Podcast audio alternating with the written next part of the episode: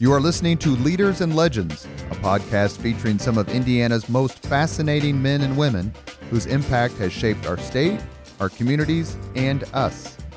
Join us as we discuss their imprint on our history. Leaders and Legends is brought to you by Veteran Strategies Incorporated, your local veteran business enterprise specializing in public relations, media relations, public outreach, crisis communications, and digital photography. My name is Robert Vane, Principal of Veteran Strategies, former Deputy Chief of Staff to Mayor Greg Ballard, and Communications Director for the Indiana Republican Party.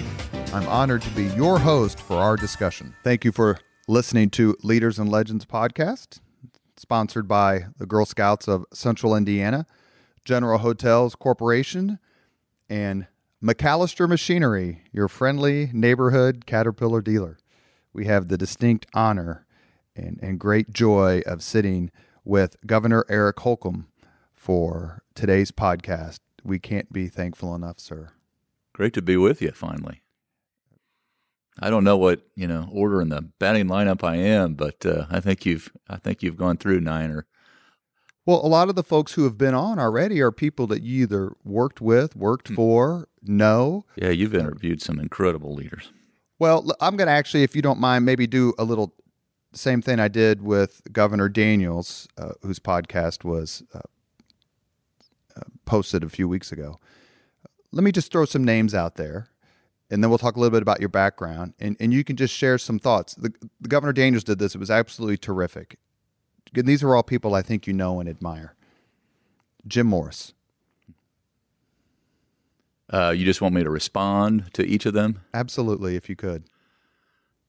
Your thoughts on what he's done for our city, our state, our community. Yeah, for the world. Um, he is kind of like the father to Indiana. Uh, um, every state should be so fortunate to have a Jim Morris whose only motive is to see everyone he meets and everyone he doesn't meet reach their true full potential. And he's just there to help. And uh, humble Hoosier, uh, the very definition of one, but competitive as all get out. Absolutely right. Uh, be remiss if I didn't ask you about a mutual hero. Uh, by the time this podcast is posted, he will have turned 101, and that's Mr. P.E. MacAllister. Yeah. There's the other half, legend uh, of the show, so to speak. Um, PE is one of those individuals that everyone should strive to accomplish a quarter as much as in their life as he has. Um, he's lived multiple lives. And um, the thing that I love about P.E. MacAllister is he pursues his passion and he has shared it along the way.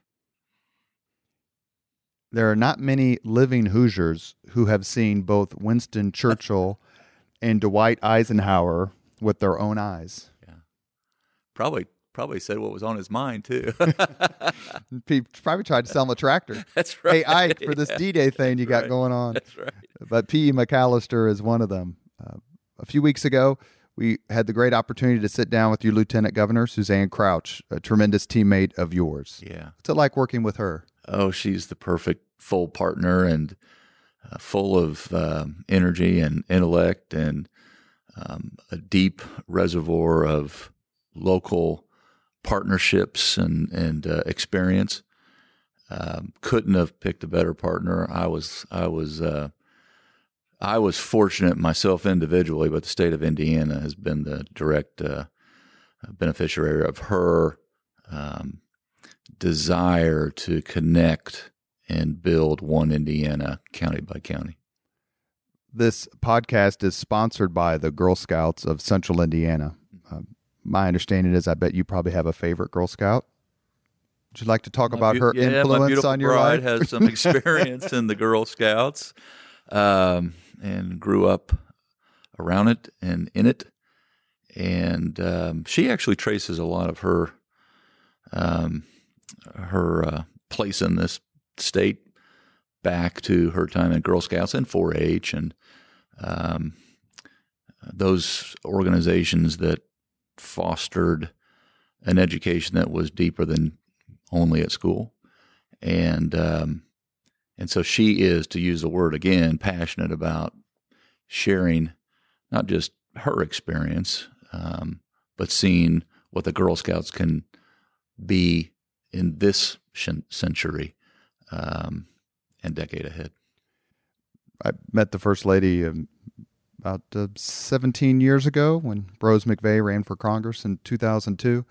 Does her experience in the political world make her even more of a valuable confidant and advisor? Well, she she has, understands yeah. what you're going through and what you went through to become governor and the other roles you've had. Well, she has no excuse being married to me. She she knew what uh, so much of this so much of this uh, entailed, and absolutely, um, her experience was just like mine, and she was in it for all the right reasons as well, and um, let her career unfold chapter by chapter. Didn't write the last chapter first or try to get to that last chapter.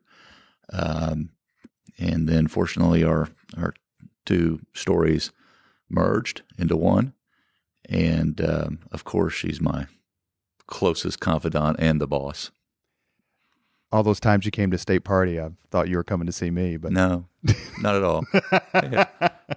Like, is he going to stop in and say hi yeah. and talk about the campaign? Like, no, I think he's here to see somebody else.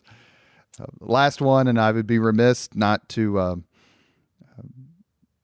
reinforce my standing as a uh, full fledged member of the Greg Ballard cult. Uh, but you're born in Indianapolis, mm. you've seen this city grow. What do you think Greg Ballard's impact on the city has been? Right man, right time.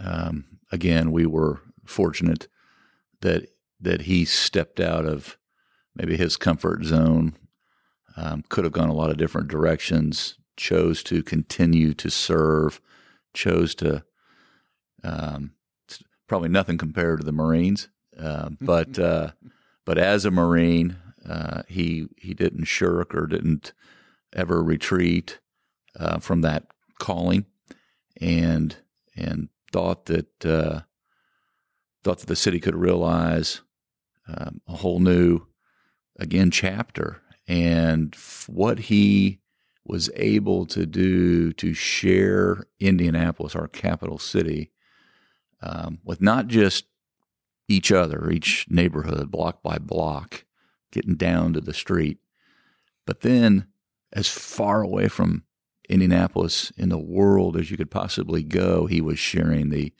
Indianapolis story, saying we're stronger together. And so it's it's a rare individual that can do that that can be on a street in Mumbai and be on a street in Haughville and be able to relate um, to the individual that's passing by. Greg Ballard could do that and did that and left this city in a in a better place. When when he was first elected, I was serving as the press secretary for his transition, and you know, obviously, he was unknown. I think that's fair to say. And I remember telling people, you don't understand that this man's view of how a city should be run has been formed all over the world. Yeah. That his time in the Marine Corps and being stationed at all these different places has given him a perspective that, quite frankly, no one else has had. And you see it in the city, yeah. I think. Yeah. Uh, last person I'll ask you about is a, before we move on, is a previous podcast guest uh, who I think represents, along with Oliver P. Morton, uh, the pinnacle of gubernatorial leadership, and that is Mitch Daniels. Huh. Is this a roast? it can be. well, what? Where do I start and where do I stop? I mean, do you remember when he asked you, or was it Bill Oesterle who was the campaign person, but who asked you, "Hey, come be a part of this effort in 2004 to turn this state around"? I remember when our um, paths came together as well. I was living in southern Indiana and minding my own business and um, came up here and heard him speak. He sounded like he almost spoke a different language. um, one that that uh, I thought more needed to hear. I was in a long line of people that wanted him to um, stay home. He was commuting back and forth, serving the president of the United States at the time, and uh, folks in the Republican Party were looking for a someone to lead the charge, and uh, he was extremely attractive because of his background and his capability and his again a little bit like um, Greg Ballard he had somewhat of a different perspective. He had come out of the private sector as well and um, ran you know a flagship company here in the state of Indiana that we're so proud of and uh, North American operations for Eli Lilly. And when I heard him speak, I went home and started thinking, you know, there's something different about him. His communication skills are uh, he unparalleled. Can, he can articulate. Um, he can also break down the most complex, gnawing, nagging um, issue and uh, find the the solution, the needle in the haystack, so to speak, and the way out of the um, corner that you might find yourself in. And then, probably more importantly, attract a lot of other talent, myself excluded here, but attract a lot of um, other individuals that to put down what they were busy doing and come help and build a barn, so to speak. And um, and so I went out to see him in Washington, D.C. at his office. He was the OMB director and um, had a couple individuals from Vincennes, Indiana with me. And we said our niceties. And, and um, as I was leaving, I handed him a few pages of, you know, if you want to be governor, these are the things you need to be doing right now. And I did not know him, and I did not want a job. I was very comfortable in my own life, but I did care a lot about the state of Indiana. And I did want to add my name to the long list of people because people had been courting him. Absolutely. And I just, you know, lived way outside the capital city.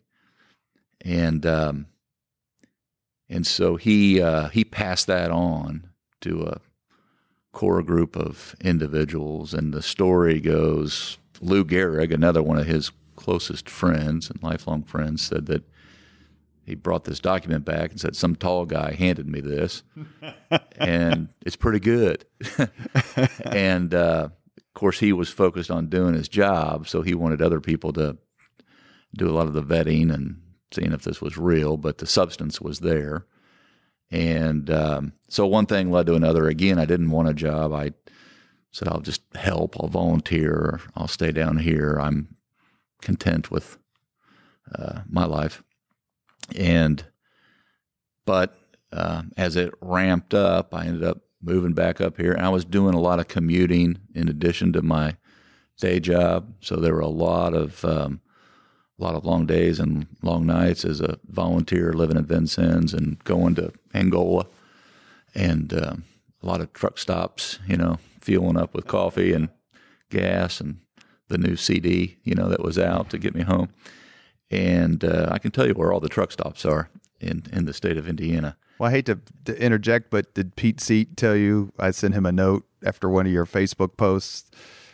I sent him a note on Facebook. Pete Seat, who's a communications expert, works for the Indiana Republican Party, used to work for President Bush. Um, I sent him a note on Facebook, said, you and the governor really ought to put out an Indiana restaurant guide.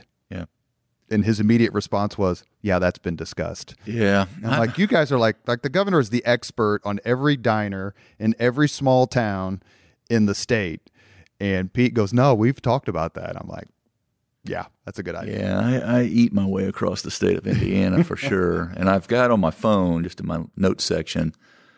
I mean, I can tell you where the best fish is, where the best cheeseburger, where the best ice cream, where the best sushi, for that matter, uh, is in the state of Indiana. Is it? You don't want to get that wrong, by the way. Well, that's true. Is it fair to say that that paper by the tall guy led to you being governor eventually? If you hadn't gotten In involved in Daniels with right. with no, I Daniels' never would have run. No, I never. I, it, and that's kind of the story of my life. Is you just you take one chapter, you try to do the best job that you can in the job that you have, um, and then see where it see where it leads. But had I had I not gone and worked for Mitchell Elias Daniels Jr., um, then I then I doubt very seriously I would have ever um, one gained the experience and the perspective on all the different agencies and how all the pieces snap together and and um, and by the way that that experience proved to me that it could be done and um, that you could realize and achieve those high expectations and probably had I not been part of it, I'm not saying it couldn't have been done by someone else,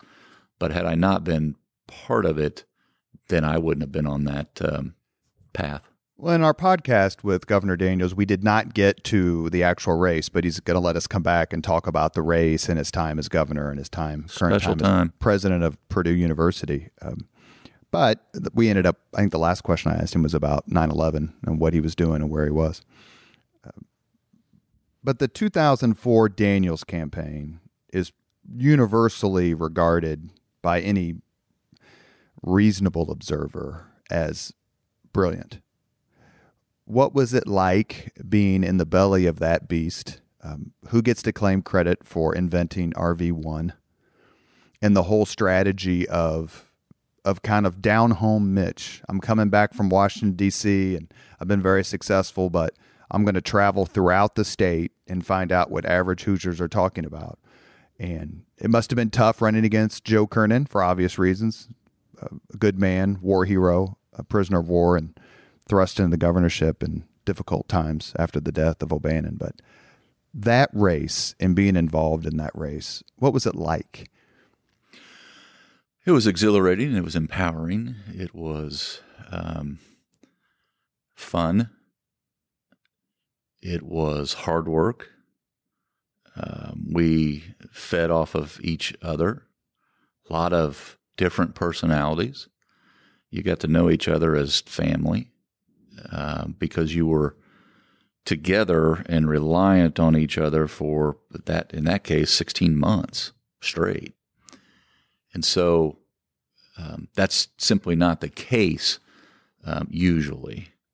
If you go back, uh, you know, throughout our history, um, that's usually not the case. So um, having having a leader like Mitch um, who was willing to work as hard or not harder than everyone else on the team was also inspiring. So you learned that, um, and you and I have worked in the military and served with some incredible leaders. Um, that's where it starts is at the top. That work ethic is somewhat infectious, and so it was special in the sense that so many people had been on the sidelines and got off the sideline and got into it and put things on hold in their lives. So everyone knew, um, you know, in some sense, the sacrifice that was being made for the greater good of what we believe would be the state's um, future. And, um, we made, you know, made lifelong friends out of it. And it was a place where creativity was valued. It was a place where um, disagreements were valued. It's one thing that's probably lost um, in a lot of conversation is, especially in the political arena, is it's okay to disagree. Matter of fact, it's healthy. And Absolutely. through those discussions, uh, you get to the best answer usually, and most informed certainly. And there's not always one and only one right answer. There's just kind of different ways to get there. And so that was a that was a campaign that through it all, as he and we were finding our way, um, you know, we were we were writing that story day by day, and uh, we could do it creatively. And so, such a unique opportunity just to be a part of it. Consider myself fortunate to have been around in that, you know, couple year period in our states. It wasn't 200 years at the time, but you know, we were knocking on our end of our second century. Where would we be in our third century? And would we be on course or drifting and uh, potentially drowning in, as he said, red ink? And um, fortunately, we were able to um, turn the ship of state around, and we've been going full speed ahead ever since. And damn the torpedoes. Governor Farragut, yes. Does it matter to you when you look back at your time, both on the campaign and working for the governor? The first few years were tough in the Daniels administration. OSCOM's director for State Party in 2006, where we took a little bit of a beating. I had no gray hair. I have the pictures to prove it. Did it ever occur to the governor? Uh. You know what? Maybe what we're doing isn't the right. Maybe Hoosiers just aren't going to accept this much change and this much boldness. Mean, because because the the Mitch Daniels of 2005, 2006, and the Mitch Daniels of of 2008, who carries Marion County by 15,000 votes in a campaign that you managed, while Barack Obama was carrying Marion County by 130,000 votes, roughly. You're good. People, people don't. It's like you were the communications director. yeah. People forget that mm-hmm. that it was a the, the, toll road deal wasn't necessarily popular. Uh, you had daylight saving time that people were fussing about. Uh, the license branch hadn't hadn't turned. If Mitch Daniels had only done one thing as governor, and that was reform the license branch, and he hadn't done anything else, he still would have been the best governor the last hundred years. But all these things were happening at the same time. Internally in the administration, was there like, well, maybe we're not listening to Hoosiers like we did during the campaign. You know, does that make sense? It does. It makes well perfect sense, and it's true. Um, and um, maybe, but but I would answer it maybe in a tactical um, way. Was it thought about? Did we do too? He said, did we do too much too fast? Uh, it wasn't because he was detached from uh, where people wanted the state to be. Now, if if if he has a fault, it would be that he's impatient which I love. and we would not be in this position had he not been impatient and able to, not just willing, but able to courageously forge ahead and understand that sometimes the results take a while to catch up to the action.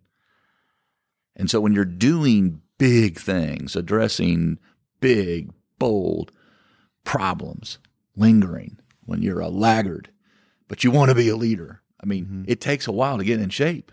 It may hurt getting in shape. The medicine may not taste good going down. But when you get better, all of a sudden, okay, now that was worth it. And that, so you don't, I always say, you don't accumulate political capital just to hoard it or gaze at it you you accumulate it and then you spend it to do more good.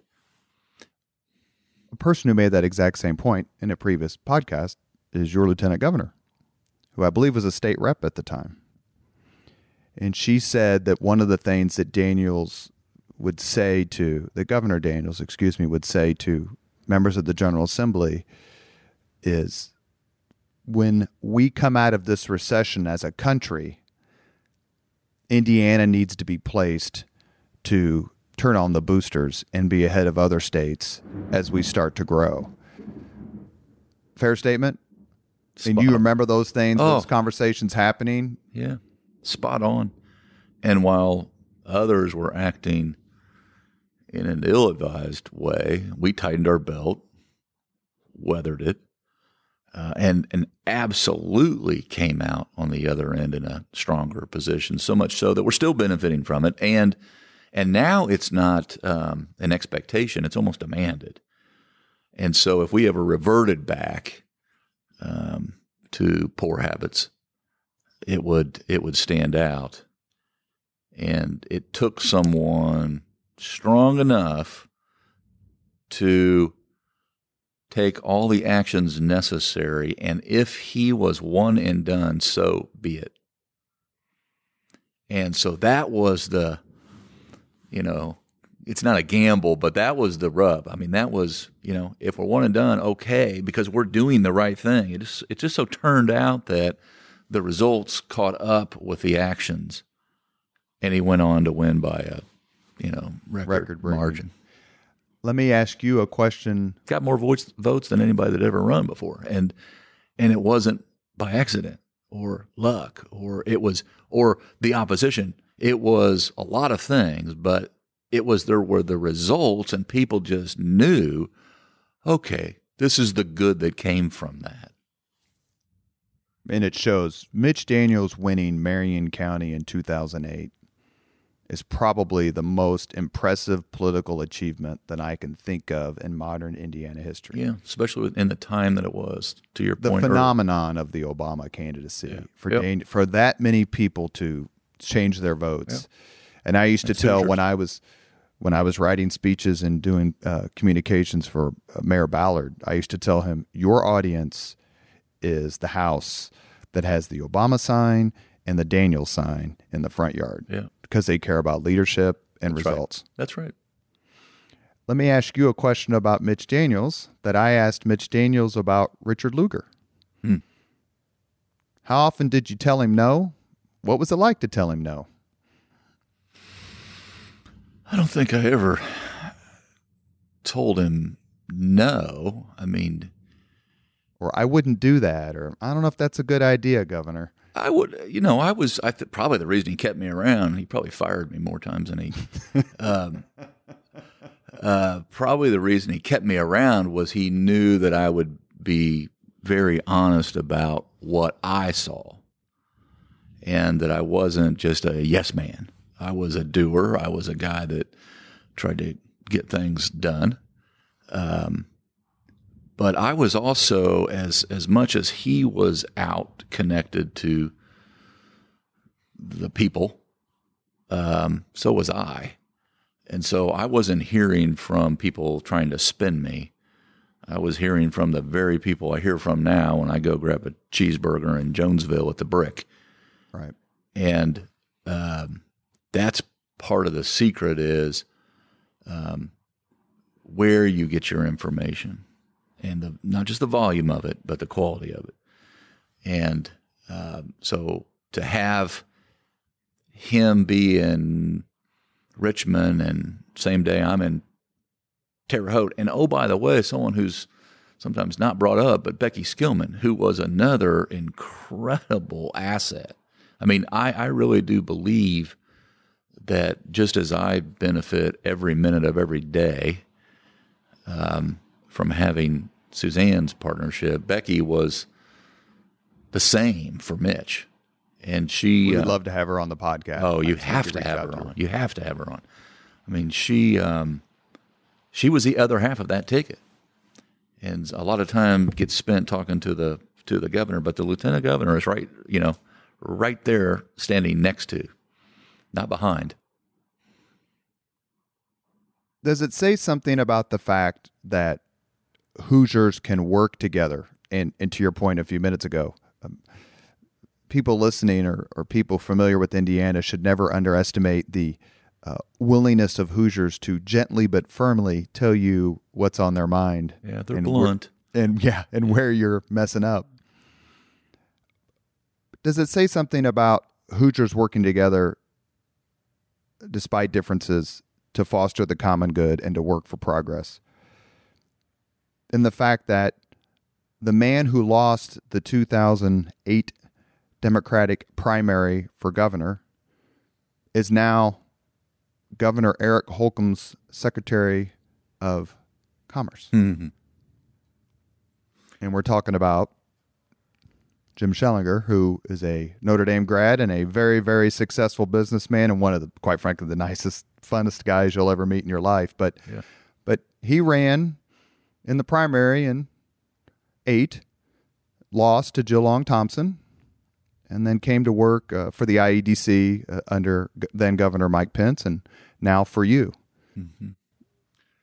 I think it says a lot about Hoosiers. Um, and and oh, by the way, Joe Kernan, whose portrait sits behind my desk, I put his portrait up because he's an inspiration.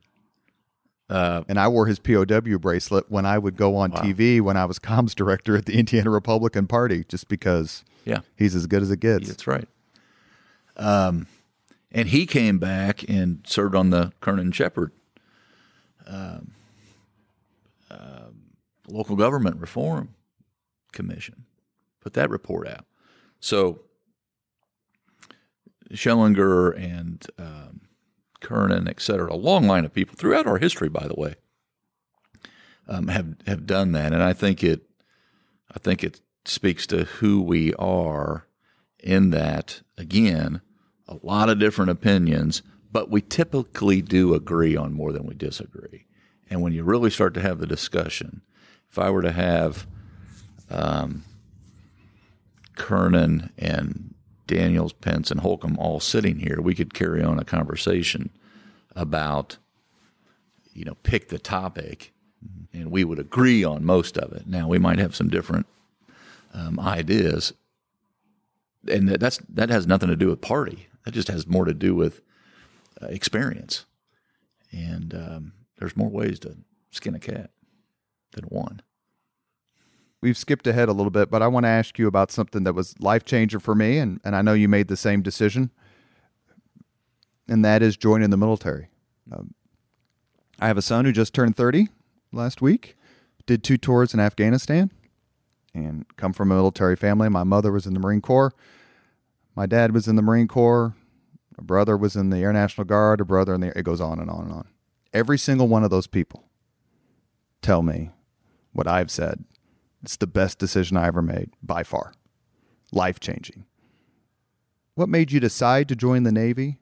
And when you look back on those times, do you say maybe marry next to marrying Janet, that's the best decision you ever made? Well, it um, it was, and you know the the reason I did, I just had somewhat of a, I don't know if it was an epiphany or um, it just it occurred to me as a student of history, um, knowing all that had been done for me and you and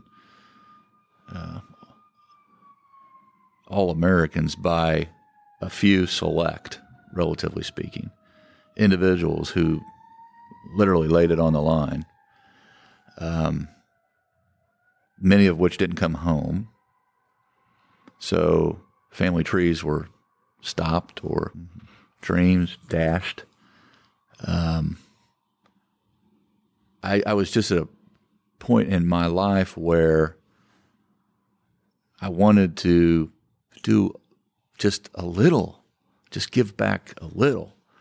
And it was right around the time, and everyone knew it was coming Desert Shield storm, and could have very easily had a couple other opportunities um, that I'd been bird dogging and and uh, could have gone down that road, but it was just kind of gnawing at me again, and so I ended up talking to an individual who had served in the NSA of all places, and he had been over in Riyadh, and um, he was home, and fascinating individual, someone you should think about having on sometime. Lives in Indianapolis.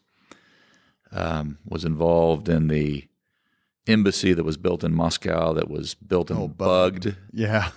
Um, so they he was, he was, occupy it, He or- was. They never did. They, you know, started figuring out there were microphones in that concrete. yeah, no kidding. by they built it on a, company. in the in the Moscow Soviet the. Soviet embassy in the United, in the United States it's built on this big giant hill where they can see and hear everything, and ours was built in this bugged out swamp. Tim McGath. You need to invite Tim McGath on. I will. He's a fascinating individual, and, and went to Hanover College, and uh, older. And a friend of a friend said, "You keep talking about wanting to serve. Go talk to McGath."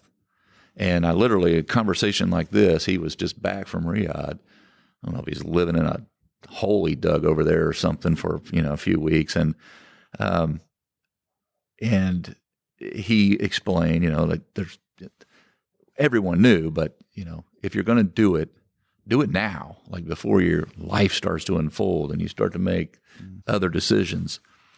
Um, and so I did, and went home, and I'll never forget that day. I told my parents that that I had joined the Navy, and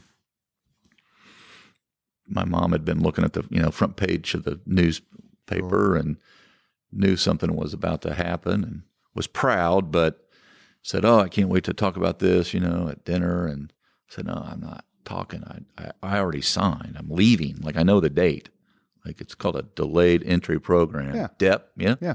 And so I knew um, when I was shipping out, and um, and and I'll tell you what I thought I was doing it for others, and it turned out what you said. I got so much more out of it than I ever put into it. I mean, it it it didn't just course correct my life.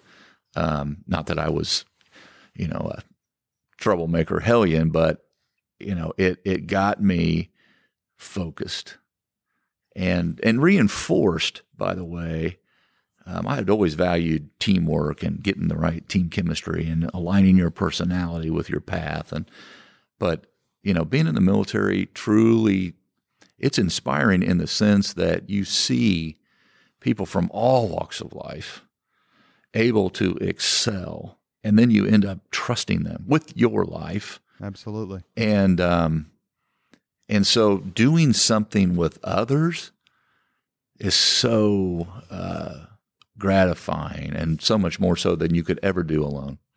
And you're sitting there on the first day of basic training. Ugh, You've been there for two hours. You couldn't have done anything wrong. Like you couldn't have.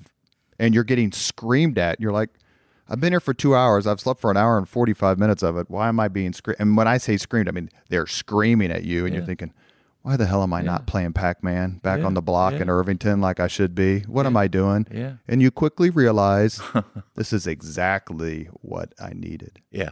They, they break everyone down. Cofield was my, you know, I can still You remember the name? oh, Cofield. Um, um, you know, you get there late at night and start lining up for your shots, and then the next thing you know, and I was in, um, we it was Great Lakes, but we called it Great Mistakes up in Chicago, and you know, you're doing push-ups in the snow in January and February, wearing five, six, seven layers of clothing, and the wind's still going in one side, coming out the other. You can feel it go right through you. Um, but you you emerge, you all come out of that experience a unit. That's right, which is the point. Yep. Uh, I was at Fort Knox in January, February, March of '87, and it was blisteringly cold, and and um, I was a nerd in high school, played chess, was on the brain game, had no athletic ability at all. Maybe I still don't, but running two miles for the first time, it took me like 30 minutes.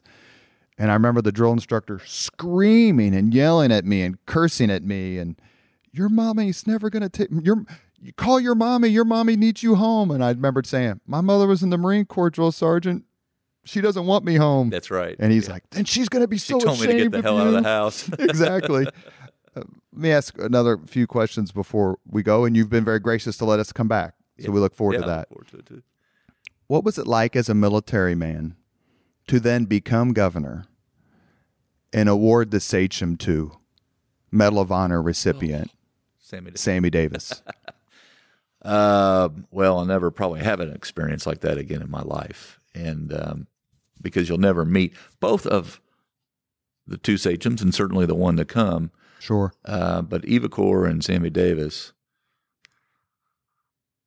you know, these are these are individuals that you, we just won't meet another like them. And um, to be able to have that bond with them both, by the way, is I I mean, I'm not a selfish guy, but I cherish that um, friendship. Of course, I miss Eva already, but um, and yearn for the day where I can go bluegill fishing with Sammy.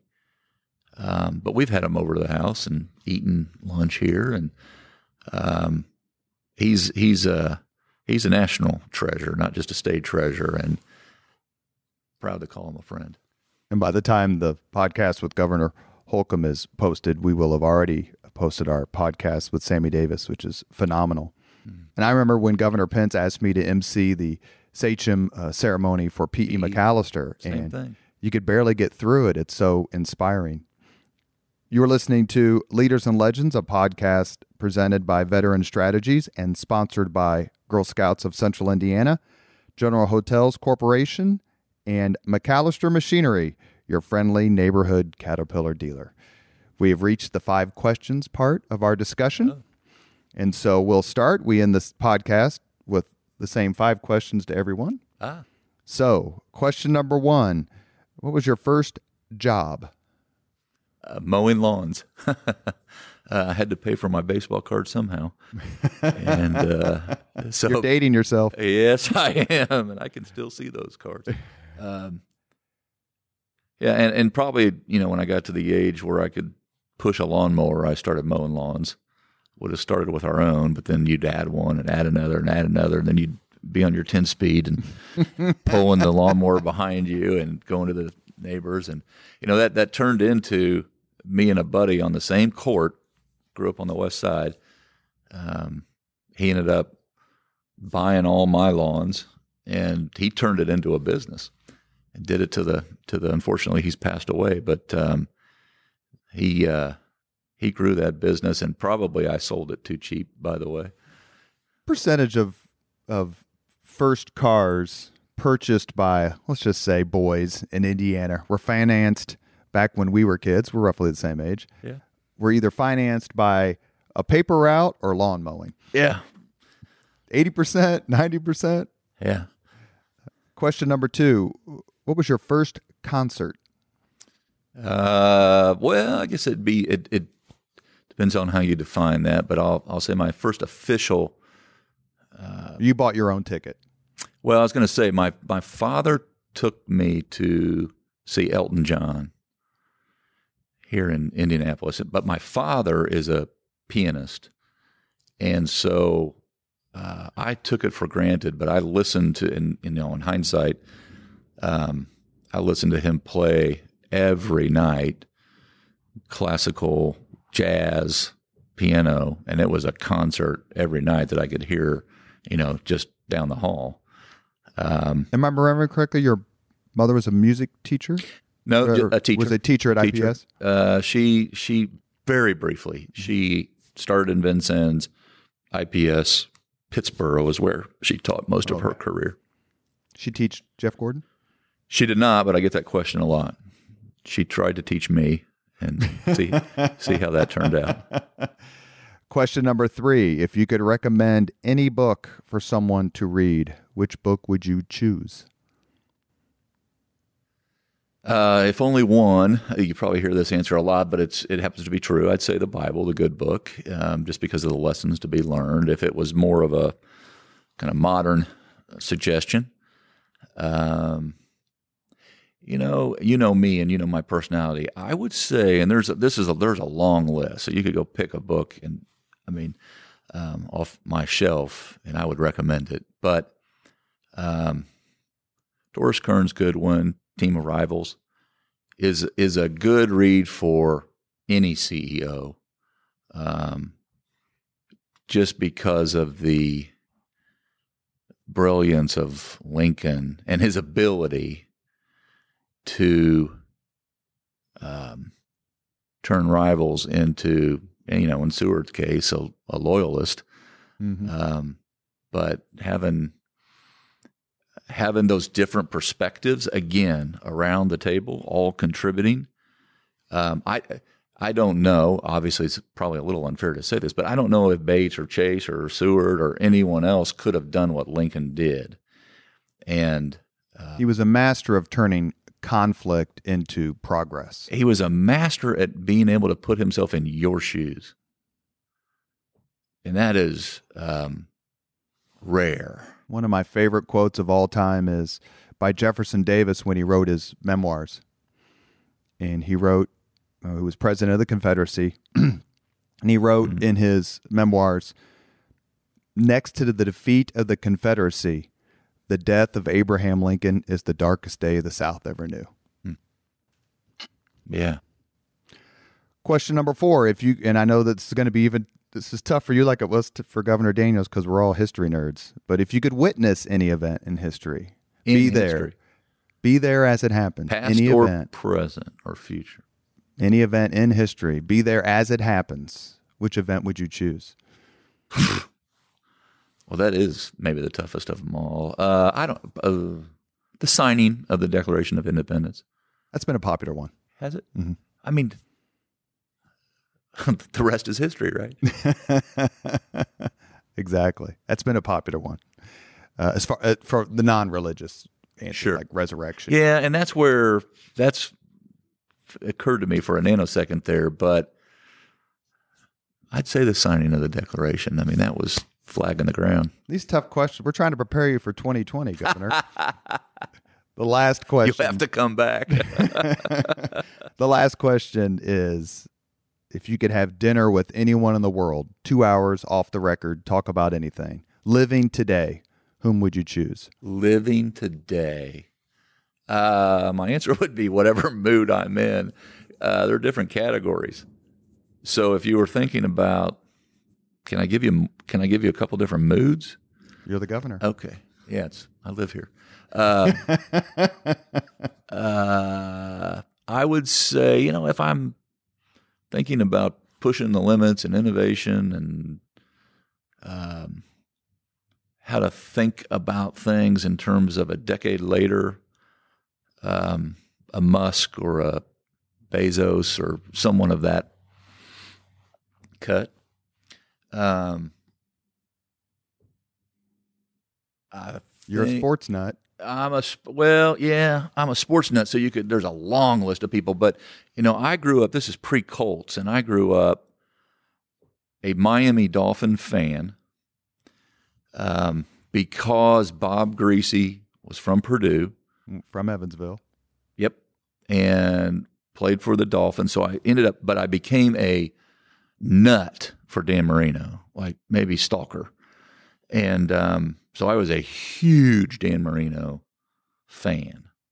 So, you know, two hours with Dan Marino. I would say though, if if it was just look, you know, if I'm in my job here, maybe Modi or Xi or Abe, sixty percent of the world's population lives in Asia. Sure. And and the more that you know, we're a export um, strong state, and so that's that market's critically important to us.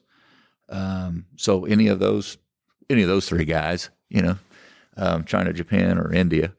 Um, but if I just wanted to have dinner um, and let the conversation go wherever, no motivation other than wanting to be enriched by the experience, I would say Muffet McGraw. The coach of Notre Dame. Yes. Uh, women's basketball team, national champion at least I think twice. She's won it. Twice? She's won it twice. Yeah, she's been, I mean, to uh, nine Final Fours. Um, Talk about someone who speaks multiple, her mind. Speaks her mind, leads, trailblazer, motivational, true definition of leader um, high expectations. Um, she is a um, she's the best coach in the state of Indiana, and I say that with all due respect to a lot of other good ones, um, past and present. Um, but I just I have a lot of admiration for her, and so I would think that if I had two hours uninterrupted, where it wasn't going to, you know, where the conversation just could go wherever, I would learn a ton. Thank you, Governor Holcomb. Um, I've said this in private conversation. I've said this on other podcasts, and will continue to say it. I've said it on television. There is no more down to earth person I've ever met in my entire life, more naturally friendly and genuine than you. You're no different than when I first met you, however many years ago. Uh, you're in the category with Dan Coats and Greg Ballard of being mm. honest and genuine, mm. and what you see is what you get. We thank you for your time today, and we look forward to coming back and talking about being governor, running for governor, and your priorities moving forward. Thank you, sir. Thank you, Robert. Thank you very much for listening to Leaders and Legends, brought to you by Veteran Strategies Incorporated. If you want to contact us about this program or our menu of public relations services, please send us an email at robert at veteranstrategies.com. That's robert at veteranstrategies.com.